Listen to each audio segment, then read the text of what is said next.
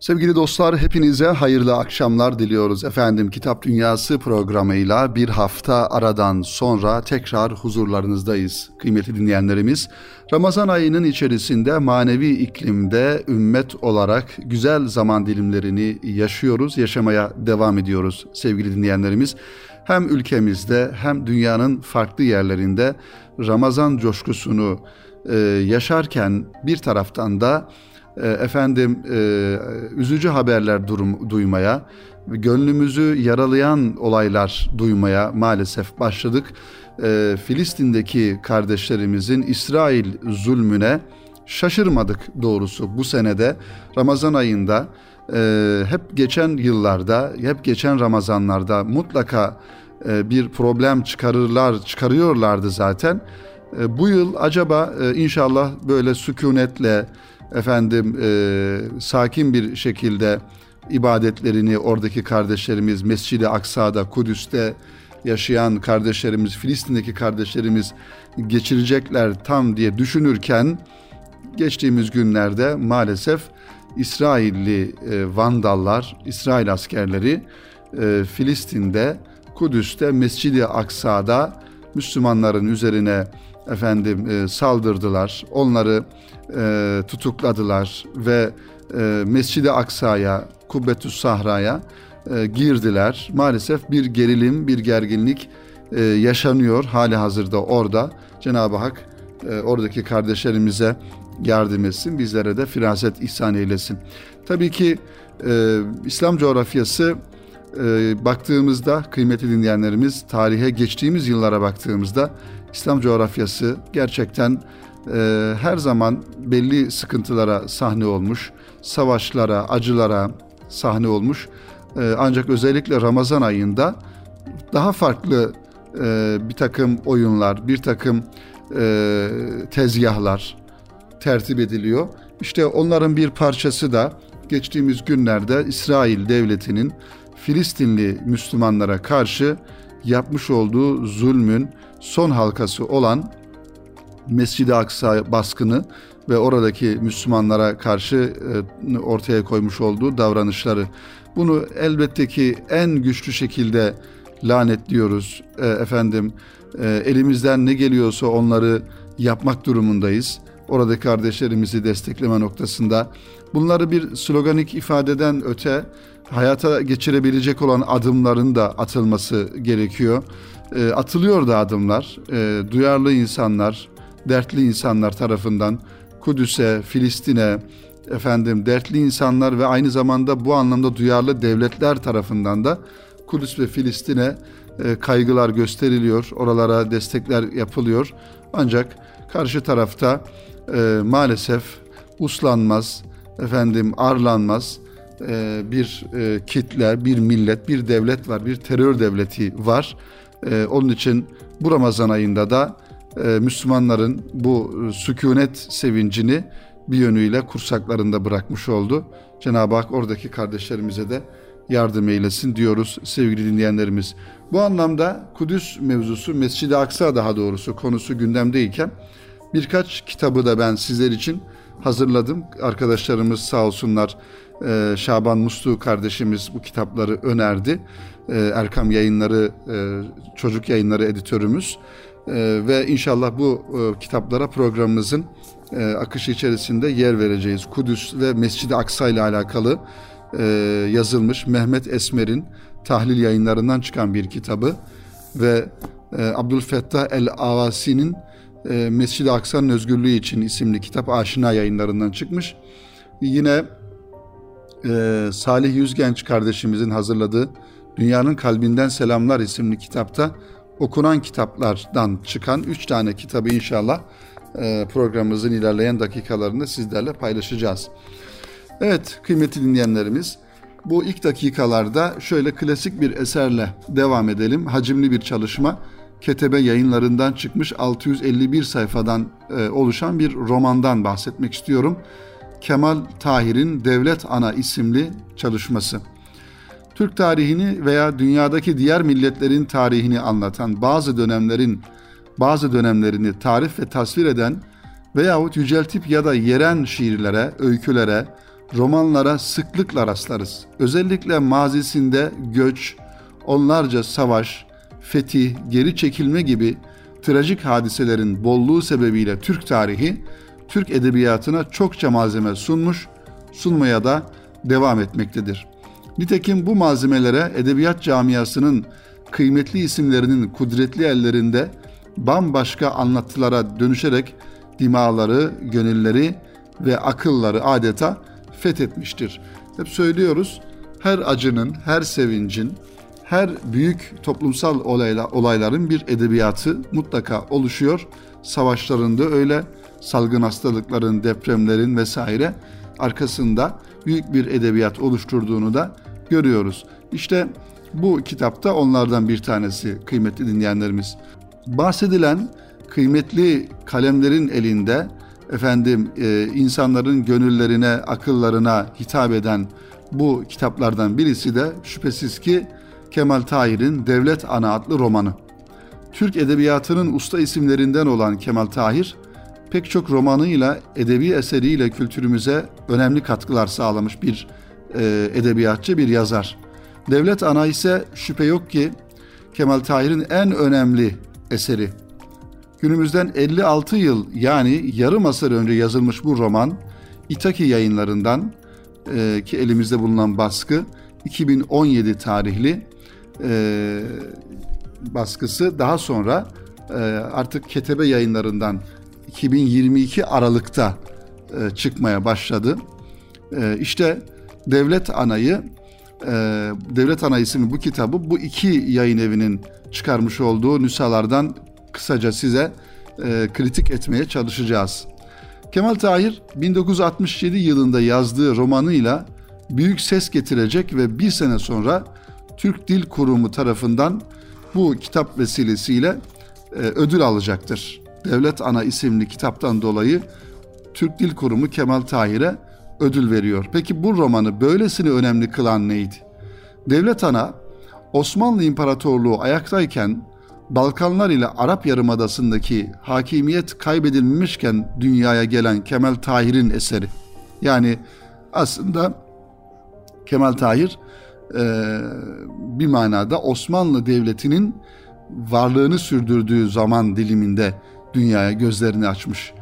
Yazar çocukluk döneminde ana yurt Balkanların, Trablusgarp'ın kaybına, Birinci Cihan Harbi ile kilometrelerce toprağın yitirilip anavatanın işgale uğradığı uğursuz dönemler ile milli mücadelenin kazanıldığı güzel günlere şahitlik etmiş bir insan aynı zamanda. Türkiye'de 1960 darbesinden sonra dünyayla paralel olarak yayılmakta olan sosyalist cereyanın baş gösterdiği zaman diliminde Osmanlı gibi Cumhuriyet öncesi Türk tarihi hasım görülmeye, görülmeye başlanmış. Bu tabii ki e, maalesef yaşanmış bir e, durum.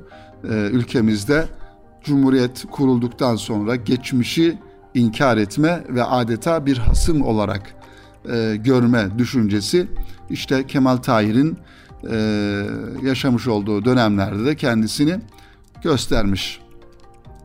İşte tam bu dönemde Kemal Tahir durduğu sol çizginin üzerinden milli bir duruşu mah- mahfuz tutarak Osmanlı Devleti'nin kuruluşunu anlatan eserini kaleme alır. Devlet Ana, Osmanlı Devleti'nin kuruluş sürecini Batı Anadolu'daki Oğuz Türkmen zümre ile Bizans arasındaki mücadeleleri içerisinde çok da saklamadığı kültürel dinamik, medeniyet ve dünya tasavvurlarını ortaya koyarak anlatır. Evet, Devlet Ana az önce de ifade ettiğimiz gibi sevgili dinleyenlerimiz artık Ketebe Yayın Evi vasıtasıyla okurlarına ulaşıyor. Sadece Devlet Ana değil, e, Kemal Tahir'in bütün eserlerini bir set olarak Ketebe yayınları arasında görüyoruz. Son yıllarda yaptığı atılımlarla ve ortaya koyduğu özel projelerle adından söz ettiren yayın evi devlet anayı da baştan sona gözden geçirip okuyucularıyla buluşturdu. Böyle bir çalışma yapmış oldu. Eski yayın evi mukayese ettiğimizde şu farklar öne çıkıyor. Ketebe yayınlarının kullandığı dizgi mizampaj sebebiyle 617 sayfa olarak bilinen kitap 651 sayfaya ulaşmış. Girişte Kemal Tahir'in biyografisinden sonra devlet ana hakkında bir bilgiyle beraber proje yöneticisi İsmail Coşkun'un iki buçuk sayfalık sunuş değerlendirme yazısı, akabinde ise içindekiler bölümü yer alıyor. Bununla beraber birinci bölüm başlamadan evvel Nazım Paşa'ya atfedilen ve Osmanlılığı tazim eden sözü yer alıyor. İmlanın çok daha başarılı olduğunu gördüğümüz bu yayında sayfanın daha rahat olarak kullanılması okuyucunun gözlerinin yorulmaması yorulmamasına e, sebep oluyor.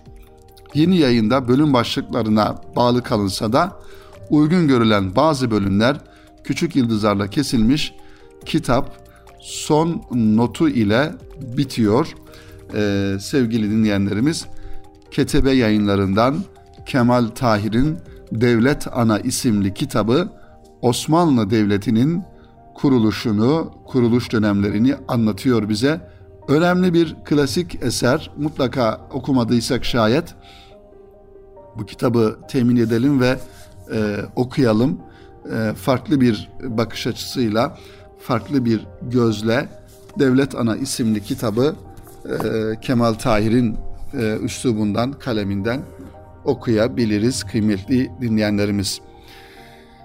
Efendim programımızın bu dakikalarında ikinci kitap olarak biraz önce e, zikrettik. E, Kudüs'le alakalı kitaplarımız var. Onları inşallah programımızın ikinci bölümüne e, saklayalım. İkinci kitap olarak yine e, Fatma, Fatıma Neşe Tuna hanımefendinin imzasını taşıyan bir kanser hastasının tecrübeleri alt başlığıyla Bana Bir Hastalık Dokundu isimli kitabından kısaca sizlere bahsederek inşallah programımızın bu bölümünü tamamlayalım ve ara verdikten sonra da diğer kitaplarımıza geçelim. Tabii ki Rabbimiz sevgili dinleyenlerimiz bazen bazı hastalıkların dermanını kolay veriyor. Bazı hastalıkların dermanını efendim bir imtihan vesilesi olarak e, vermiyor veya zor veriyor diyelim. E, maalesef yaşamış olduğumuz şu modern hayatta son zamanlarda çok fazlasıyla e, bir takım hastalıkların isimlerini duyar olduk. E, onlardan bir tanesi de işte bu kanser hastalığı. E, mutlaka tanıdıklarımızdan, akrabalarımızdan, e, efendim eşimizden, dostumuzdan insanlar vardır. Cenab-ı Hak da vefat edenlere rahmet eylesin. Arkada kalanlara sabır ve bu hastalığı efendim yaşayanlar varsa onlara da acil şifalar ihsan eylesin diye dua ediyoruz. Gerçekten kanser hastası e, olmak ya da hasta yakın olmak bir manada zor bir süreç. Hem hastane süreçleri hem tedavi süreçleri büyük bir imtihan. E, inşallah bu hastalığa yakalanan e, insanların da Rabbimiz ecrini mutlaka verecektir. İşte Fatıma Neşet Tuna hanımefendi de bu hastalığa yakalanmasından sonra sevgili dinleyenlerimiz e, bir kitap kaleme almış. Tabi insan böyle bir amansız hastalığa yakalandığında şüphesiz dünyaya bakışı, hayata bakışı, e, efendim hayattaki birçok şeyin e, mutlaka anlamı değişir ve hayata bakış açısı değişir. E, ibret nazarıyla bakar. Tabi Rabbimiz bize her daim hayata ve olaylara ibret nazarıyla bakabilmeyi de nasip eylesin. E, bu tarz kitaplar zaman zaman e, karşımıza çıkıyor. Hastanede yaşanılan o süreçleri anlatan çok duygulu kitaplar oluyorlar. Ben Deniz bu kitabı baştan sona okumadım. İnşallah okuyacağım. Yine bir kardeşimiz bunu ulaştırdı. Kitap Dünyası programında kısaca bahsedelim diye. Mümbit yayınlarından çıkmış bu çalışma. Bana bir hastalık dokundu ismini taşıyor. Fatıma Neşe Tuna imzasıyla sevgili dinleyenlerimiz. Ee, tabii aslında bir yönüyle bir insanın e, özel e, duygularını diyelim anlatıyor. E, ve tabii ki bu tür olaylar karşısında e, nasıl metanet sahibi olmak gerekir? Sabrı sabrı nasıl kuşanmak gerekir? E, belki de bir yönüyle o noktada bizlere faydası oluyor. Kitabın e, başlıklarına baktığımda sevgili dinleyenlerimiz e, kendi hastalığıyla alakalı Fatıma Hanım bu süreçleri anlatıyor ve e, bu tedavi efendim süreçlerinden sonra bu bu olaya e, Müslümanca nasıl bakılması gerektiğini e, ondan sonra e, diğer taraftan yaşama sevinci veya hayata tutunma nasıl olması gerekir? E, ondan sonra Cenab-ı Hakk'ın bir lütfu olarak görülmesi gerektiğini e, devam ediyor burada. Sabır ve şükürle ilgili ayet-i kerimeleri almış hastalık, sabır ve şükürle ilgili yine hadisi şerifleri buraya almış kitabının son bölümüne. Dualar almış. Duaların önemine temas etmiş burada. Ve hastalara iyi gelecek sözler diye bir başlıkla da son e, bölümü efendim buraya almış Fatıma Hanım. Dediğim gibi e, biraz böyle kendi e, yaşamış olduğu tecrübeleri hem hastalığa yakalandığı dönemleri hem de hastane süreçlerini, tedavi süreçlerini tabii ki gerçekten bugün sevgili dinleyenlerimiz hastanelerde binlerce e, insanımız şifa bekliyor.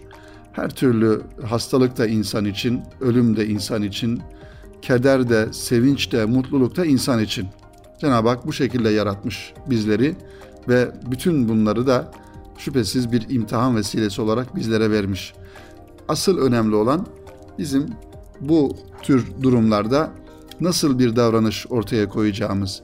Sabır mı göstereceğiz yoksa yoksa haşa isyan duyguları içerisinde mi olacağız?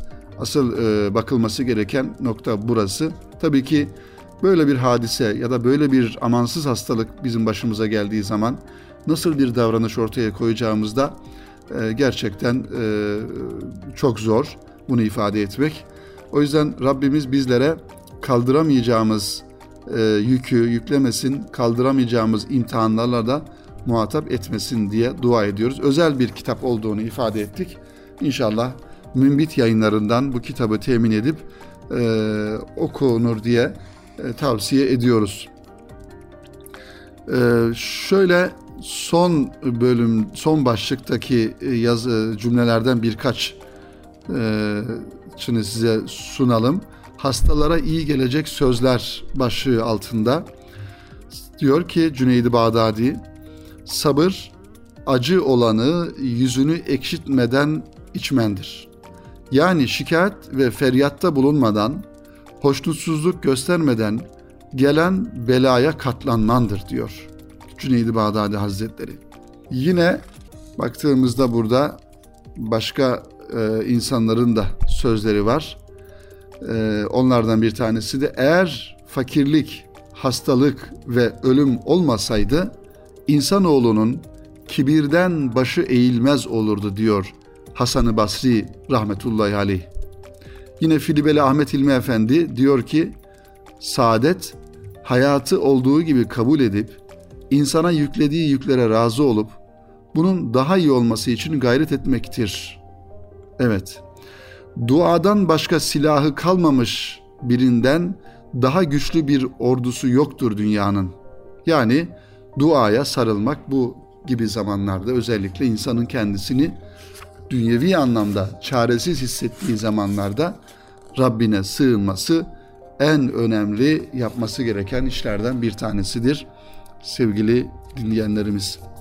Evet bu kitapları bu şekilde sizlere takdim ettikten sonra sevgili dostlar şimdi Kitap Dünyası programında kısa bir ara verelim ve aranın ardından Kudüs Mescid-i Aksa konulu kitaplarımızı sizlere takdim etmeye gayret gösterelim efendim. Sevgili dostlar tekrar huzurlarınızdayız. Kitap Dünyası programının ikinci bölümünde kaldığımız yerden devam ediyoruz. Efendim programımızın ilk dakikalarında ifade ettiğimiz üzere malumunuz olduğu üzere maalesef e, bugünlerde Mescid-i Aksa yine işgal altında zaten işgal altındaydı.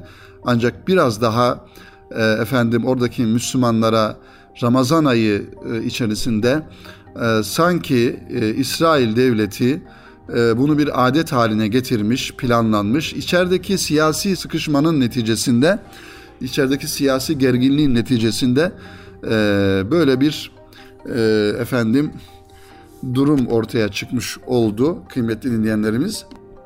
Müslümanlar orada Ramazan ayını e, güzel bir şekilde geçirirken e, tekrar bu e, maalesef karakteristik özelliğini gösterdiler. Abdülfettah el-Avaisi imzasını taşıyan Mescid-i Aksa'nın özgürlüğü için Stratejik Planlama isimli hacimli bir çalışma sevgili dinleyenlerimiz. Geçtiğimiz günlerde bu kitapla alakalı değerli kardeşimiz Süleyman Ragıp yazıcılarında da efendim bir maili e, efendim e, ulaşmış oldu bize. Bu kitabın basım e, basılmadan önceki aşamayı kendisiyle bir karşılaşmasında e, bu kitabın çok önemli olduğunu Süleyman Bey kardeşimiz Abdülfettah Bey'e ifade ediyor.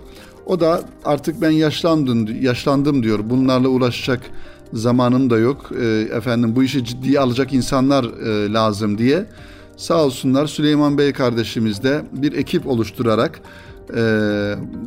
yayın danışmanlığını Lütfü Arslan Bey'in yaptığı, efendim editörlüğünü Muhammed Mustafa Bilgili'nin, e, tasihini Nurullah Postlu'nun yaptığı, son okumayı Elif Öztürk'ün yaptığı, e, tercüme ekibine bakıyorum. Reyhan Önal, Fatma Beyza öğretici, Güler Özdemir e, hanımefendilerin ve tasarımını da Şaban Muslu kardeşimizin yaptığı e, bu e, çalışma sevgili dinleyenlerimiz Aşina kitaptan çıkmış oldu e, ve gerçekten hacimli bir eser oldu. Mescid-i Aksa'nın özgürlüğü için stratejik planlama ismiyle bu kitap elimize ulaşmış oldu. Kıymetli dinleyenlerimiz şöyle kitabın e, ilk sayfasını açtığımızda Aşina yayınlarının efendim e, buradaki mottosunu görüyoruz. Bilgiye, fikre, insana, tabiata ve kitaba aşina diye bu kavramları burada görmüş oluyoruz. E, Profesör Abdül e, Fettah El-Avaisi e, kimdir? Baktığımızda Beytül Makdis Akademik Projesi'nin kurucusu ve uluslararası ilişkiler profesörü. 1959 ee, yılında İsrail işgali altında bulunan Beytül Makdis sınırları içindeki Ramle'de dünyaya geliyor Abdülfettah Bey. Ee, lisans eğitimini Kuveyt Üniversitesi siyaset bilimi alanında tamamlıyor ve 1986 yılında e, Exeter Üniversitesi'nde uluslararası ilişkiler alanında doktora derecesini alıyor ve 86-92 yıllar arasında Filistin'deki El Halil ve El Kuds Üniversitesi'nde dersler veriyor. Yine 2001 yılında da İngiltere'de profesör ünvanını alıyor. Elevaisi 2007 yılında İngiltere'de İnovasyon Özel Ödülü ve Stirling Eyalet Başkanı Halk Ödülü almış bir insan. Son olarak 2018 yılında İslam Dünyası İstanbul Bilim Ödülü'ne de layık görülmüş bir e, akademisyen, bir bilim adamı, aynı zamanda bir mücadele insanı kıymetli dinleyenlerimiz. E, içindekiler bölümünden sonra yayıncıdan eser hakkında takdim takriz bölümlerini görüyoruz kitabın ilk sayfalarında. Ve birinci e, kısımda sevgili dinleyenlerimiz kitap baktığımızda şöyle. E, evet hacimli bir eser olduğunu söyledik.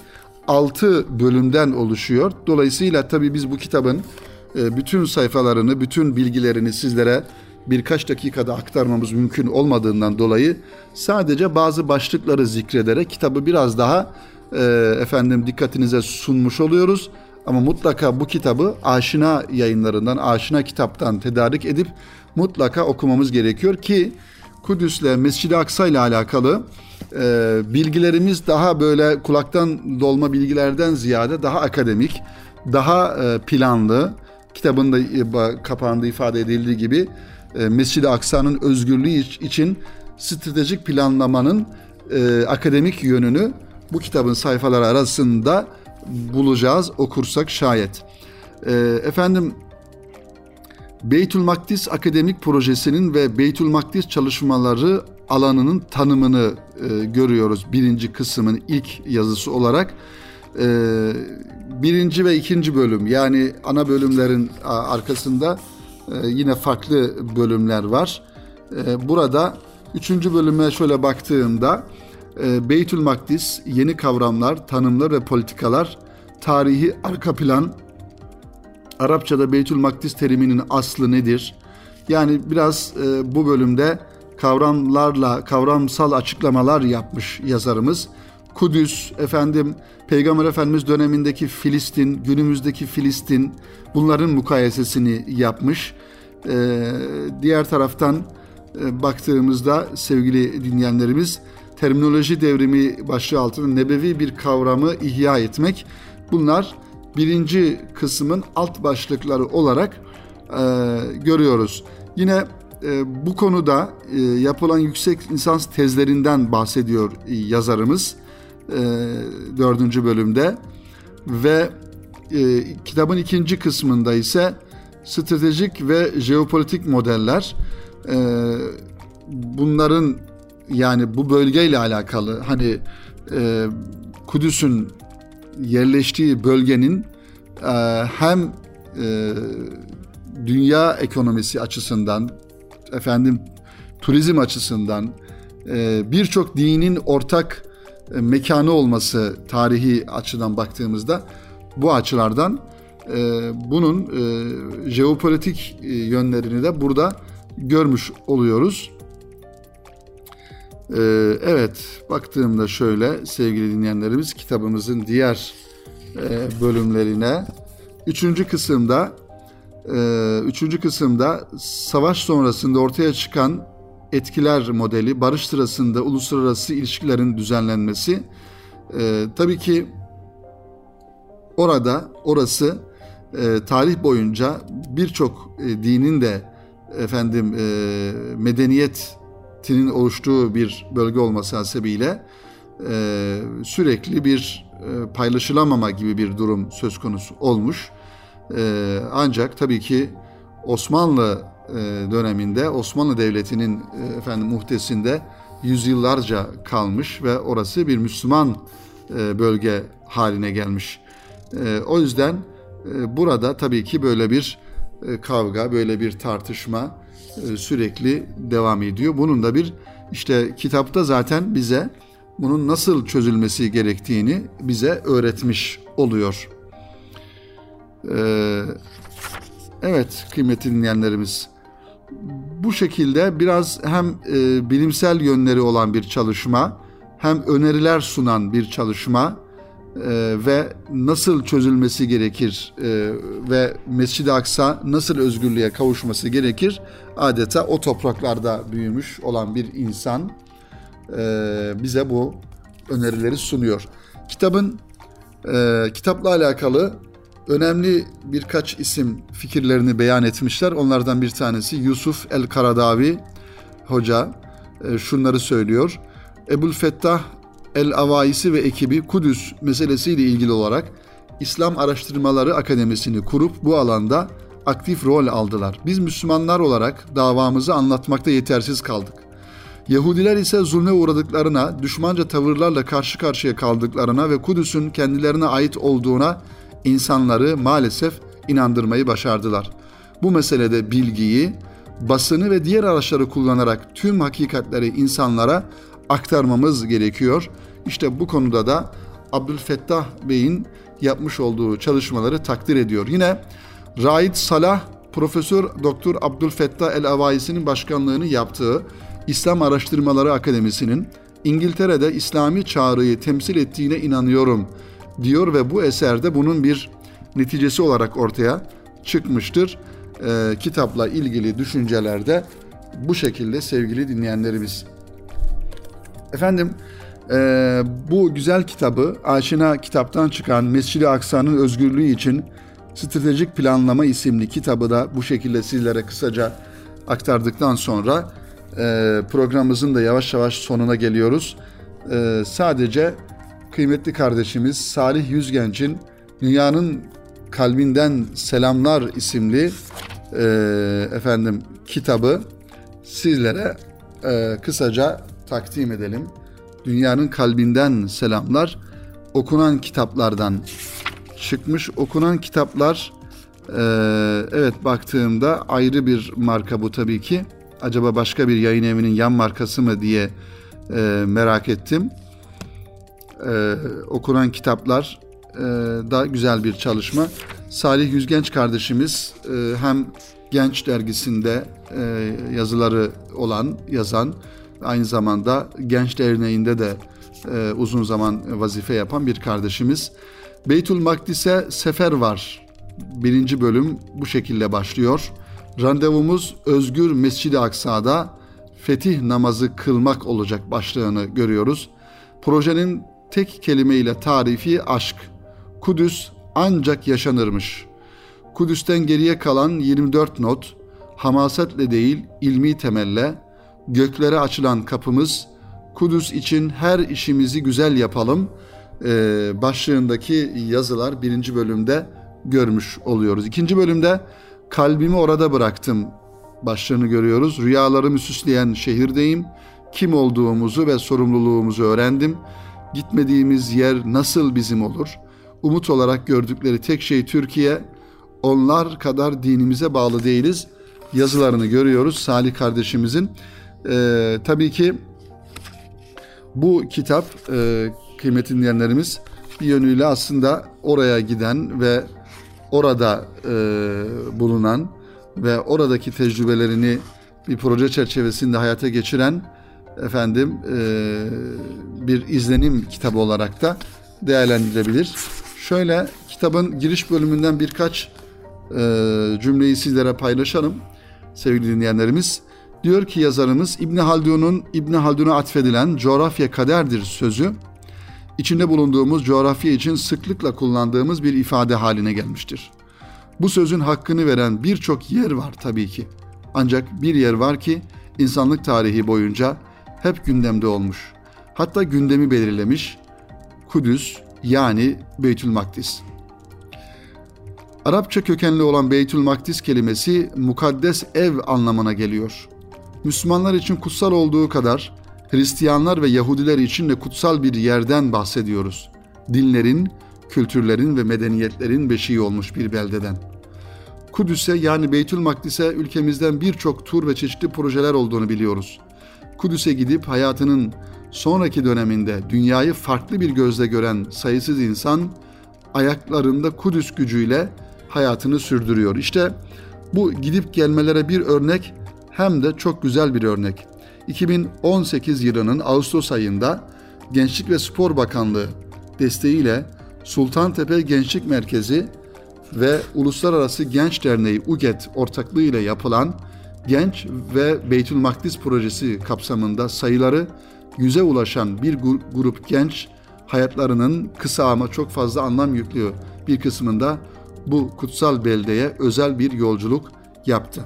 İşte bu projeden bahsediyor devamında ve bu projenin neticesinde sevgili dinleyenlerimiz e, bu e, yazılar farklı farklı insanların e, bu proje çerçevesinde oralardaki izlenimlerini ne yapıyoruz? Burada okuyoruz. Gerçekten Kudüs'e gidip de orayı görüp oradan etkilenmemek bir Müslüman yüreği olarak mümkün değil. Yani Oraya tabii sevinçli bir şekilde gidemiyorsunuz. Oraya gittiğinizde üzüntünüz bir kat daha artıyor, yüreğiniz biraz daha kanıyor. Efendim kalbiniz biraz daha buruklaşıyor ve e, dua ediyorsunuz bir an önce Kudüs özgürlüğüne kavuşsun diye inşallah sevgili dinleyenlerimiz. Bu güzel iki kitabı sizlere takdim ettik kıymetli dostlar. Programımızın da sonuna gelmiş bulunuyoruz. İnşallah e, önümüzdeki haftalarda e, diğer kitaplarımızı da sizlere aktarmaya çalışacağız sevgili dinleyenlerimiz. Efendim tekrar Ramazan e, ayı içerisindeyiz. Rabbimiz tutmuş olduğumuz oruçlarımızı, ibadetlerimizi kabul eylesin ve inşallah e, Ramazan ayı hem Kudüs'ün hem Mescid-i Aksa'nın hem Filistin'in özgürlüğüne vesile olsun diye dua ediyoruz kıymetli dinleyenlerimiz. Hepinize hayırlı iftarlar diliyorum. Hoşça kalın, hayırlı kalınız efendim.